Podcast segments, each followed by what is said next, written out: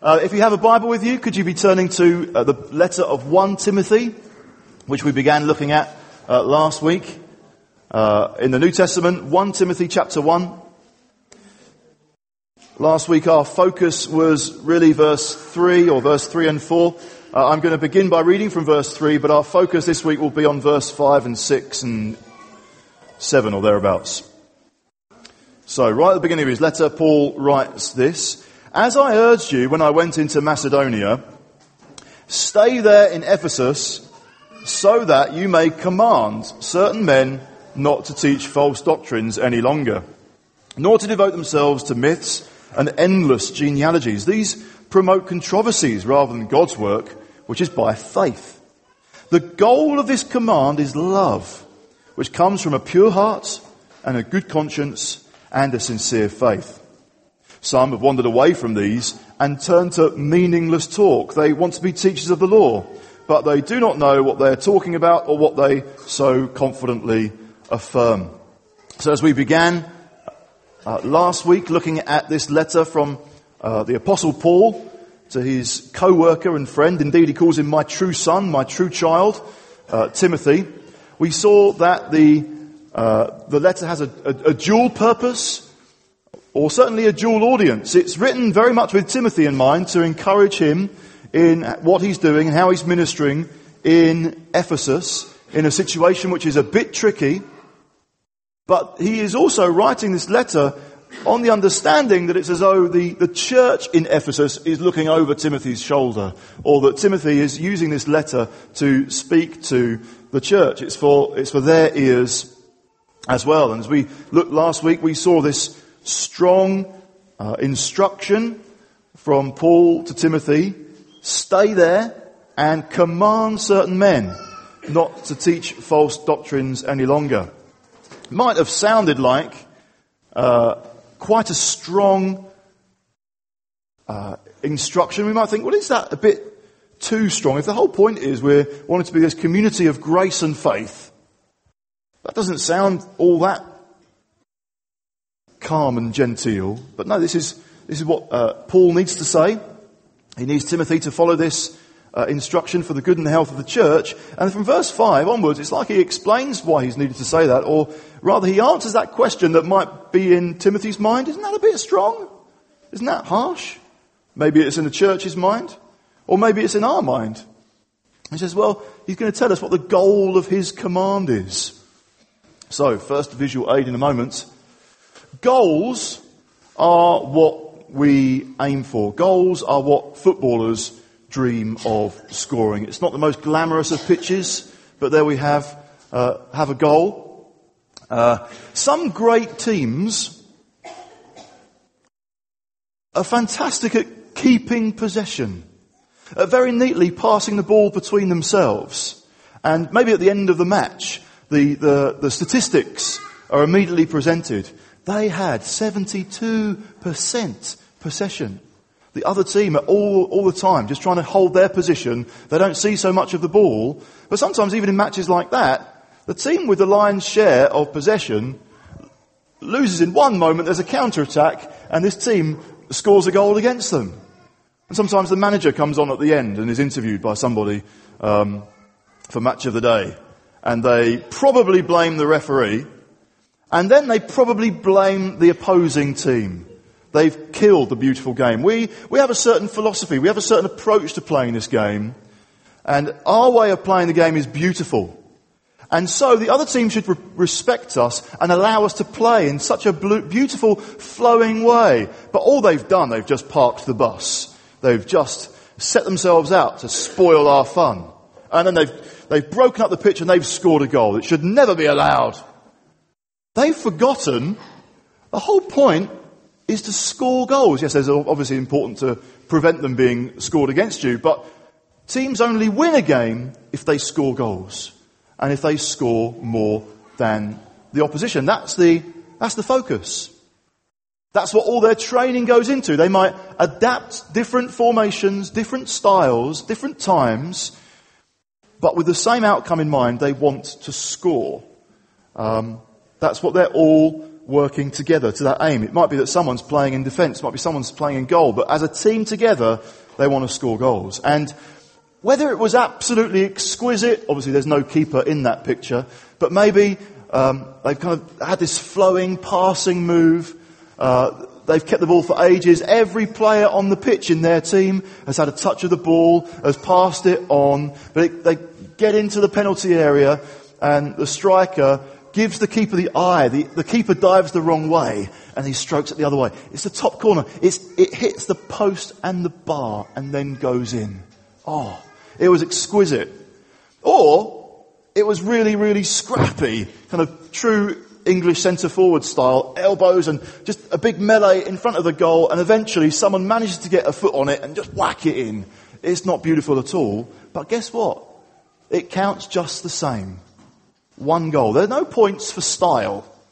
And so teams focus on what it's going to take to score. And, and, and goal, someone watching a game is, is up, they're spectating, and maybe it's the, the dying moments of the game. There's just a few moments left. And their team's only going to go through to the next round if they score one more goal. And so spectators all the way around the stage are just nervous. And what they're doing, oh God, let us get another goal. Goals are what we pray for. That's what we, what we're asking God for. Um, and goals are what we celebrate, not just in terms of football, but moving on to our next lovely image. Uh, when somebody reaches a goal, when someone uh, gets the grade, when someone can throw away their L plates because they passed the test, they've, they've reached their goal, what do we do? We congratulate. We celebrate.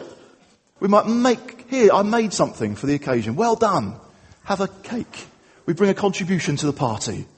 Uh, because there's something that's worth celebrating. They, they reached their goal. They made their goal. We, we want to make a fuss. We want to give a gift. We want to congratulate them in some way. So Paul is saying, here's the, here's the goal. Here's what I'm, here's what I'm aiming for. Here's what my focus is on. Here's what I pray about. And here is what's worth celebrating. Now, what do you think it should be at that point for the great apostle Paul to say, here's what we're really going for? It's all about, well, it's all about love. The goal of this command is love. This is what Paul is aiming for. He is expressing love to Timothy, even in the moment when he's saying, stay there in Ephesus. I know it's not hard, but my true son, this is, this is because of love. He loves Timothy. He loves the church, this precious people that need, uh, need love. They need protecting. He wants to bless them. He even, he loves the false teachers, the dodgy elders. Um, he's uh, got a fairly strong way with dealing with them, but his desire is that they be taught ultimately not to blaspheme. They've so drifted away. So it's, it's not out of um, dislike. He's not happy to be rid of them. It's necessary for the goal of love and love for God. It's what he's praying about. Obviously, he's written to this church before, where Timothy is now serving, and in Ephesians chapter 3, we see what he prays uh, about in Ephesians chapter 3 and partway through verse 17, he says there, uh, having described this wonderful gospel, he says, I pray that you, being rooted and established in love, may have power together with all the saints to grasp how wide and long and high and deep is the love of Christ. And to know this love that surpasses knowledge, that you may be filled to the measure of all the fullness of God. His uh, revelation in this wonderful message of the gospel in Christ, what it leads him to do is to pray, and what it leads him to pray is, oh God, may they grasp just how amazing your love is. That's what he wants. That's what he's praying about. Jesus too would speak to his uh, disciples, and in John chapter 15, He would talk to them about remaining in my love.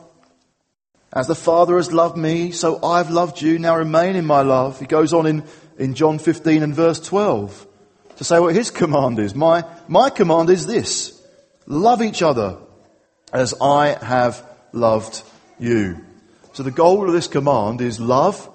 And for us, looking over Timothy's shoulder in reading this letter, uh, the goal is that we become and grow in being a community of love, a community that is loving God, a community that's loving each other, a community that's loving our neighbours, it's loving the lost, it's loving our enemies, it's loving the world. That's the point. That's, that's the goal. That's what we're wanting to aim for. Love is the goal. Love is not a temporary style or technique to adopt as though really we're aiming for some other uh, other goal, some other end. It's not the fact. It's not like wearing a mask. Last week I brought you the drum. We had a bit of a Blue Peter moment yesterday evening.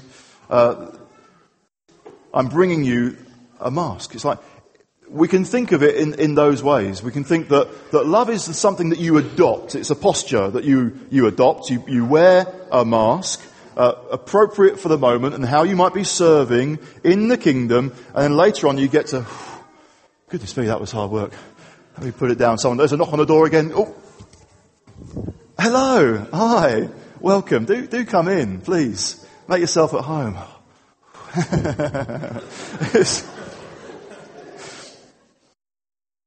It's not something we do to get some other result. Church is to be a community of love. Sometimes churches can drift away from that goal. Their love becomes temporary or their love becomes diluted in some way. Uh, in the book of Revelation, uh, Jesus wants to grab the attention of a few churches, and one of them is the church that meets in Thyatira.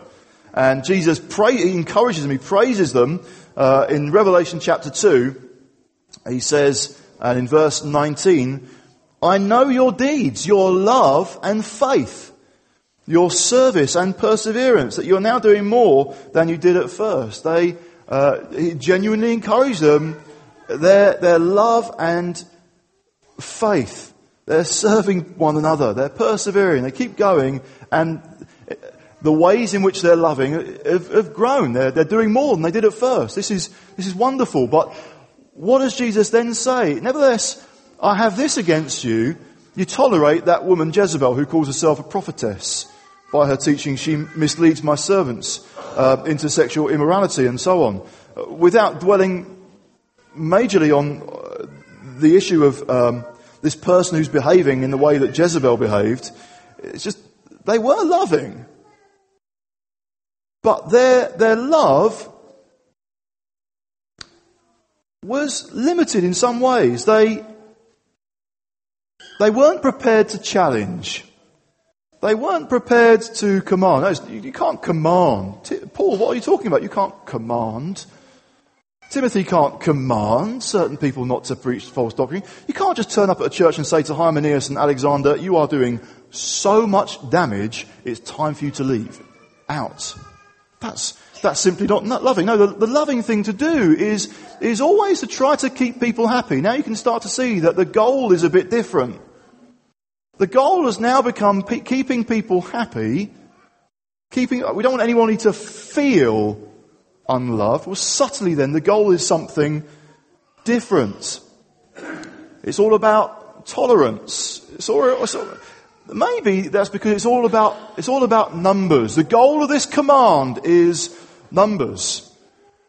Keeping people in, keeping people with you, and, and, and growing. If you start to talk about sin, if you start to challenge, well, people might go. They might leave. Maybe that might mask another, another goal where churches can subtly drift towards making that the big deal. How's church going? Oh, it's great. The bank balance is looking really healthy at the moment. More people means more giving, more giving means more money, more money means more security, and maybe that means other, other benefits, but oh, it's, it's shifted now to something else. We don't want to make just numbers the, the, the goal. Of course we want to grow in, in numbers because we want people to know the gospel. We want to make disciples. But let's not make that the ultimate goal. The ultimate goal is love. In the same uh, book in Revelation, uh, Jesus actually there wants to grab the attention of the church in Ephesus as well. What does he say to them? Well, again, Jesus has uh, something to commend them with in chapter 2 of Revelation, verse 2. I know your deeds, your hard work, and your perseverance. I know that you cannot tolerate wicked men. It's like, well, they're good for stand, you know, they're good at standing up against those who are preaching error and trying to draw people away. That you've tested those who claim to be apostles but are not and have found them false. You've persevered and have endured hardships for my name and have not grown weary. Well done. Genuinely well done. Yet I hold this against you. you have you've forsaken your first love. Perhaps there in Ephesus at that time, their goal was being right. Their goal was being pure. Their goal was uh, winning arguments. And therefore, perhaps they were quite good at, at homing in on people who might disagree on a point here or a point there. And without love, just trying to beat them. Now, it's not, God, it's not wrong to be in, in meaningful debate and, and look to have a high regard for the truth. We, we want to be a people who, who sharpen one another in a positive way, that we grow uh, in, in understanding and knowledge.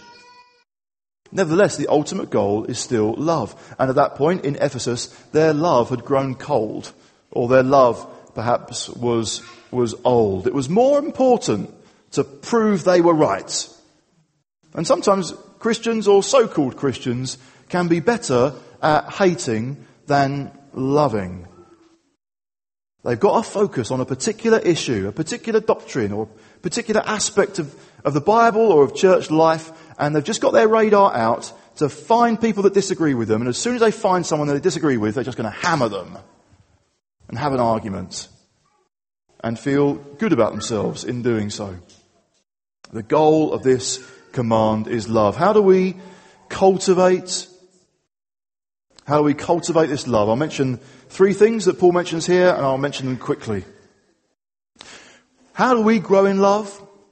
By cultivating three things, like having a, a, a plant and wanting to make sure that it produces as much fruit, as much love as possible. It needs, uh, it needs some work. It needs some effort on our part. It needs some effort by cultivating, firstly, a pure heart. Heart here is not just talking about our emotions or our feelings, as we might sometimes refer to uh, what my heart says, but really it's talking about all of our thoughts, attitudes, and desires um, that are on the inside. And Paul's saying here, this comes from a pure heart, one that's not contaminated by mixed motives or wrong motives. It's like this heart is, is like soil that's been well sifted so all the stones and the rocks that could choke the plant or limit its growth have been taken out. So, making our hearts pure is a deliberate choice on our part. Don't you remember the, the old song now, Purify my heart. Well, it's no bad song. David prayed himself, didn't he, in Psalm 51, create in me a pure heart, O Lord. But it's not to say that it's just a passive thing. Respond today and just allow the, just allow the Lord to do everything for you. Create in me a pure heart, Lord. I will put no effort into it, but I will just give it all to you. You can do it, Lord. Come on, God. Give me a pure heart. So, well, we've got a part to play in, uh, in sifting our own hearts, noticing where, where any attitude or motive is, is mixed by something else, by, by pride or by greed or by the desire to be right, um, or whatever else. No, I, I, want to repent from that. Um, in, in 2 Timothy chapter 2 and verse 22, Paul would later write to Timothy to flee some things and pursue others. If you're going to flee something, that's talking about a deliberate choice and a deliberate effort on Timothy's part, on our part. We need to flee from unrighteousness. Need to flee from greed. Need to flee from pride. Need to flee from lust. Need to flee from absolutely everything, anything and everything that kind of contaminates our heart. And pursue things. And pursue God.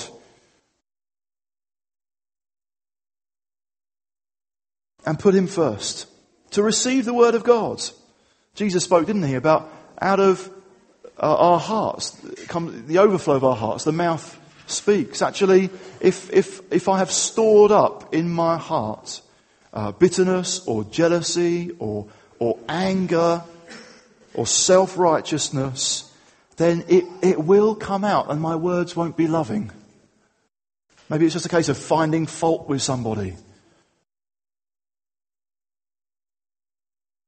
A flash of temper or whatever else. No, if we're storing up good things in our hearts, that's our choice, that's our action, then love, that fruit of love will come from our lips. If we're storing up other things, we, we won't be able to hide it. At some point it's going to come out. Let's cultivate a pure heart. Let's cultivate a good conscience.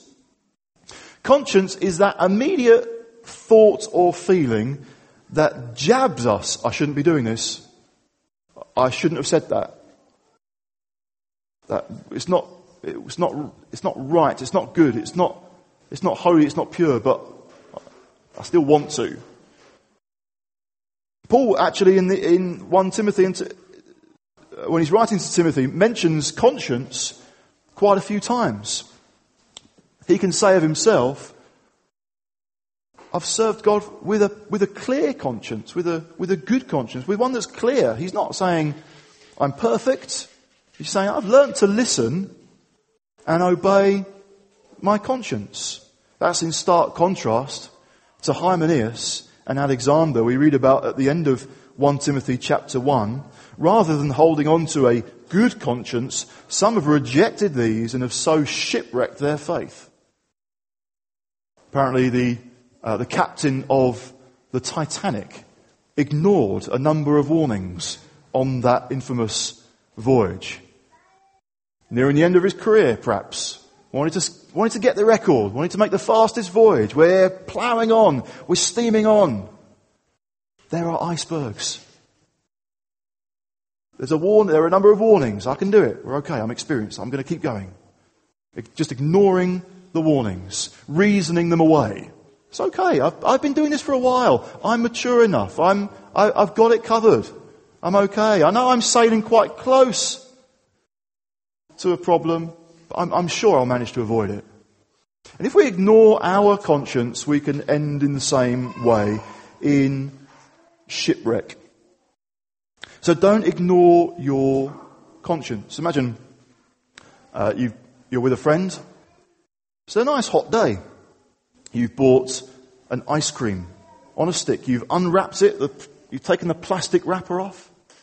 You have consumed the whole thing. It's just really delicious. And you're, you're left with a sticky wrapper and some wooden or plastic stick. You've got no bag. You've gone for a bit of a walk. There's no bin immediately nearby, and your friend just throws it on the floor. Whether you want it to or not, your conscience just comes in and jabs you at that point. It's not okay to do. It's not okay just to drop it on the floor. I should take responsibility for this, but, well, he did it. I suppose that makes it okay. If, if he did it, if she did it. And then looking round, just make sure, no, the sign of a guilty conscience straight away.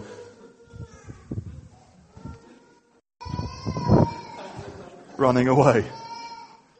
If your conscience is telling you, don't drop the wrapper, doesn't matter what he or she did, don't drop it.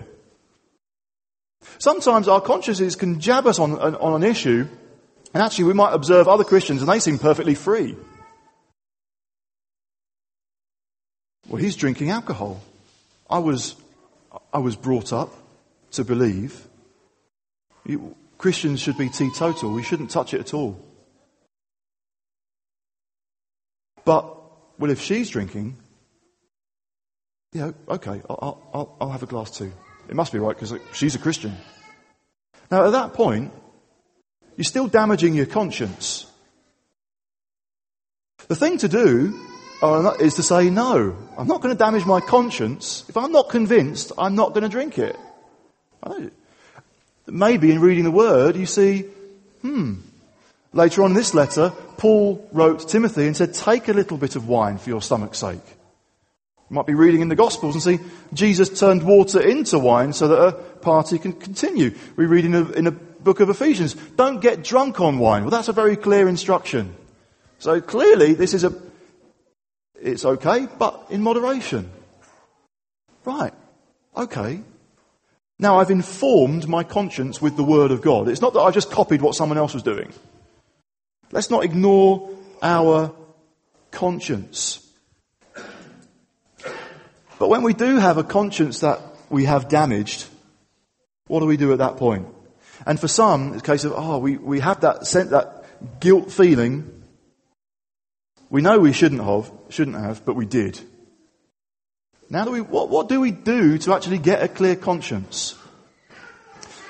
And sometimes what we can be, what we can feel is the appropriate step to take is, well, I have sinned.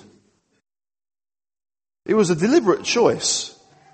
I chose to set aside what I know God says. And I went for it anyway. What do I do now? It's going to take a long time to deal with this. And we, we can kind of think, well, the solution is somehow to live in the shadows for a bit. I, I'm, I've put myself at arm's length with God. I, I can't just come back into fellowship with Him. Um, and it's good to recognize that sin does matter. It does affect our relationship with God. But rather than come to God in repentance and faith to receive a clear conscience, we can drift off into the shadows thinking, I guess I've got to build up my spiritual brownie points, spiritual merit marks again. If I, if I read the Bible so many times, if I do many, so, so many good works, if I do this and that, then at some point, maybe I will be able to work myself back into God's uh, favour. And at that point, after some, it's going to take a while, but I'll, I'll work at developing a good conscience again. Well, that's just going back to law. That's why the book of Hebrews was written. You don't get a clear conscience that way. Don't drift away from Jesus. Come back to him. If we've, none of us can say we haven't sinned. If we confess our sins, as we're told in 1 John chapter 1, he's faithful and just to forgive us and cleanse us from all unrighteousness. We draw near to him. We confess our sin. It means turning away from it. Maybe there are some deliberate steps to take to make sure I don't just wander back in the same direction. No, I'm choosing to be holy. I'm choosing to walk away from that. I'm choosing God's way. But now, God, would you forgive me? Because of what Jesus has done. At that point, because he is faithful and just, you have been forgiven. You have been cleansed. Your conscience is clear. You've got to then stand firm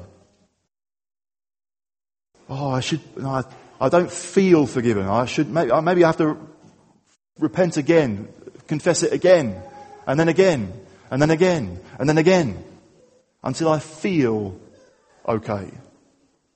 I don't, don't take your instructions from your feelings. Take it from the Word of God.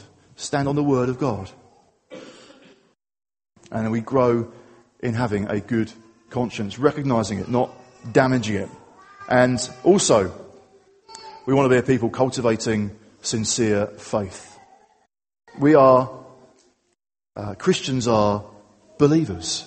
People who believe. People of faith. People who believe that God is trustworthy. People who believe that God saves. People who believe that God is good. We, we persevere through storms and challenges and difficulties, persuaded that God is good and that his ways are best. The dodgy elders of Ephesus have drifted away from faith. It's no longer sincere. They aren't convinced that God is good. Therefore, they talk a lot. They sound clever, but their teaching only brings controversy and confusion. If anyone listens for a long time, they're just going to become clouded and uncertain about what's God like? Can I trust Him really? Is He really good? Perhaps we can drift into thinking that in some ways God wears the mask. God loves us until the mask drops. He loves us. He doesn't love us. He loves me. He loves me not. We can, um, we can drift into um, uncertainty if we're not sta- taking a firm stand on the, on the gospel and on truth. This was Satan's successful strategy in the garden.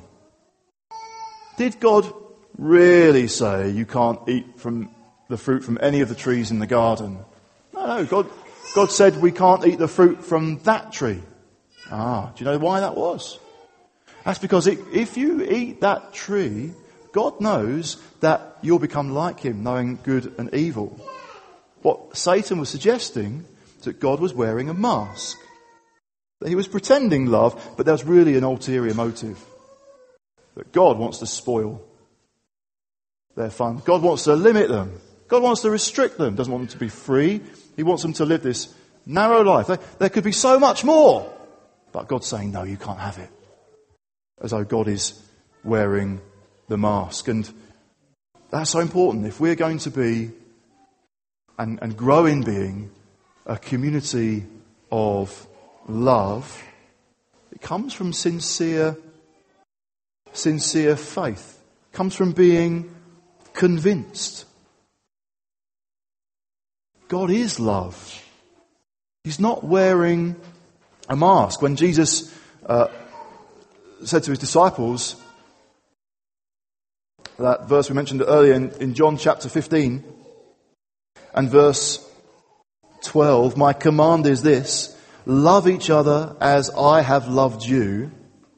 If we're to be a, a people who are of love, it's not something that we just adopt, put on and put off. It's going to come from the fact that we're convinced that's what God is like. That's the way in which He's loved us.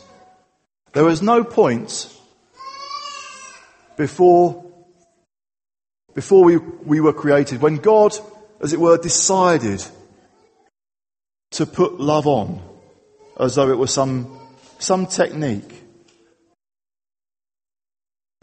They'll, they'll worship me, they'll follow me if they're under the impression that I love. Right, I will, I'll adopt a mask, I'll, I'll put that on. No, it's, it's who he is. He, he never, ch- it, it, he didn't reach a point where he decided to be loving. He has always been a God of love. A God in relationship. God the Father, God the Son, God the Holy Spirit, loving. And as a, as a fruit of that love, he created us that we might know his love. That's what Paul is praying about. That's his goal He's kneeling. For this reason, I, I bow before the Father. I kneel before the Father. Oh, I pray that you, being rooted and established in love, may have power together with all the saints to grasp how wide and long and high and deep is the love of Christ. Are you convinced of the love of God? That's what stirs us to be a community of kindness. We we know it to be true. We've taken it, we've received it by faith. If our feelings tell us something different, we come back to the Word of God. We come back to the cross. We come back to the place where God's love was demonstrated. And He continues to demonstrate it. Let's be that community of love. Let's be utterly persuaded. Oh, not, oh, I, I'm, God loves other parts of the body more than he loves me. I'm the toe. I love my toe. I know what my toe is there to help me do. If you didn't have a toe, if you didn't have toes, your sense of balance, your ability to stand be completely compromised. You want to love your toes. Whatever part of the body we might be or might think we are. God says, I love you with an everlasting love. That never changes. That doesn't ever deteriorate. It never needs to grow because it couldn't be more than what it is already. Oh, I want them to know how wide, how broad, how deep, how high, how It's beyond understanding, but I want you to know it. Paul's praying. That's the love that is for us. Let's receive it. Let's remind each other of it. Let's grow in it. We can only live a life of love if that's where we're rooted and established. Okay? Amen.